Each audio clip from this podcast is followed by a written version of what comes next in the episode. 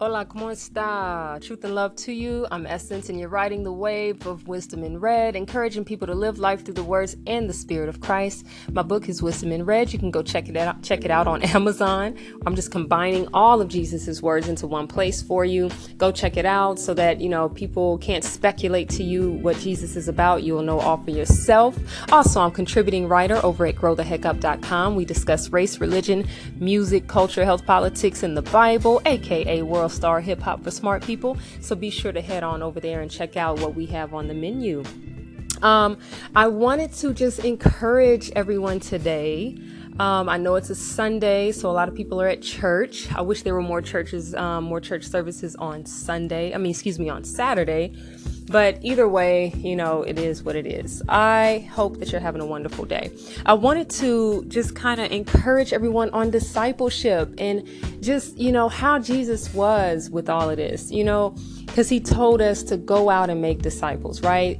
Or rather, if you look at Mark, he says to go out and preach the gospel everywhere, right?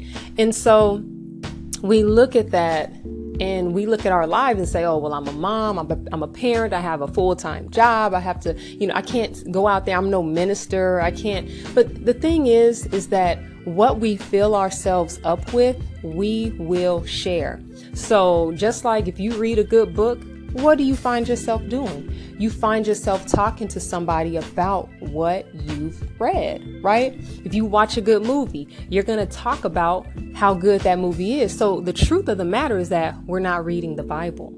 The truth of the matter is that we're not really studying. Um, and even when we do study, sometimes we get comfortable in just ministering to each other.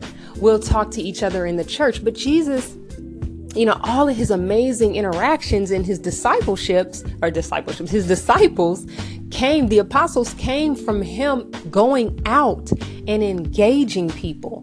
You know what I mean? Like he went out and engaged the people. Yes, he did preach and talk amongst, you know, the believers, um, you know, within the synagogues and things of that nature.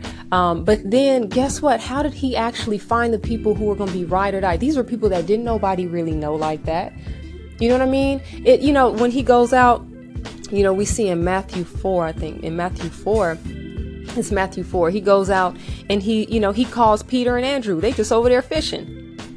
You know what I mean? And what did he say to them? He said, "Follow me, and I will make you fishers of men." So it's not that he even just followed for the sake of teaching them and training them up. He actually got a hold of them. He actually, you know, encountered them for the sake of them encountering others. And so, do we do that? Do we actually engage people with the intention of discipling them and then uh, uh, teaching them to also go out and engage others?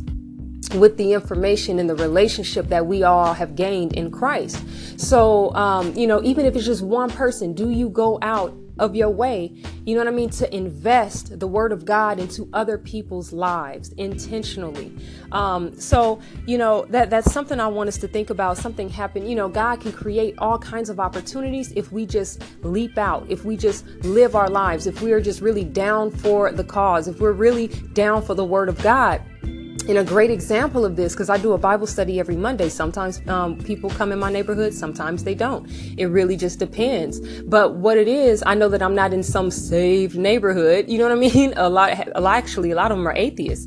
So what was interesting yesterday, briefly, there were there were some Mormons that came. And so of course I engaged them and I and I literally exposed a lot of their doctrines, their beliefs and uh, and some among other things. And when I did that, um, when these other people in the neighborhood saw me and listened to me engage them, and there were some atheists off to the side, children all around. Even my daughter came in and asked them questions that, you know, to make them see where they were off. And then to turn right around some of the, the, the sisters were like, oh my gosh, I have got to come to your Bible study. So just me being willing and down for the word, down for the cause, down for the kingdom, to me being, I wasn't even worried about the other people around. I was, I was concerned about those Mormons. So just engaging them opened up the door for the gospel to be preached to all those others in the neighborhood.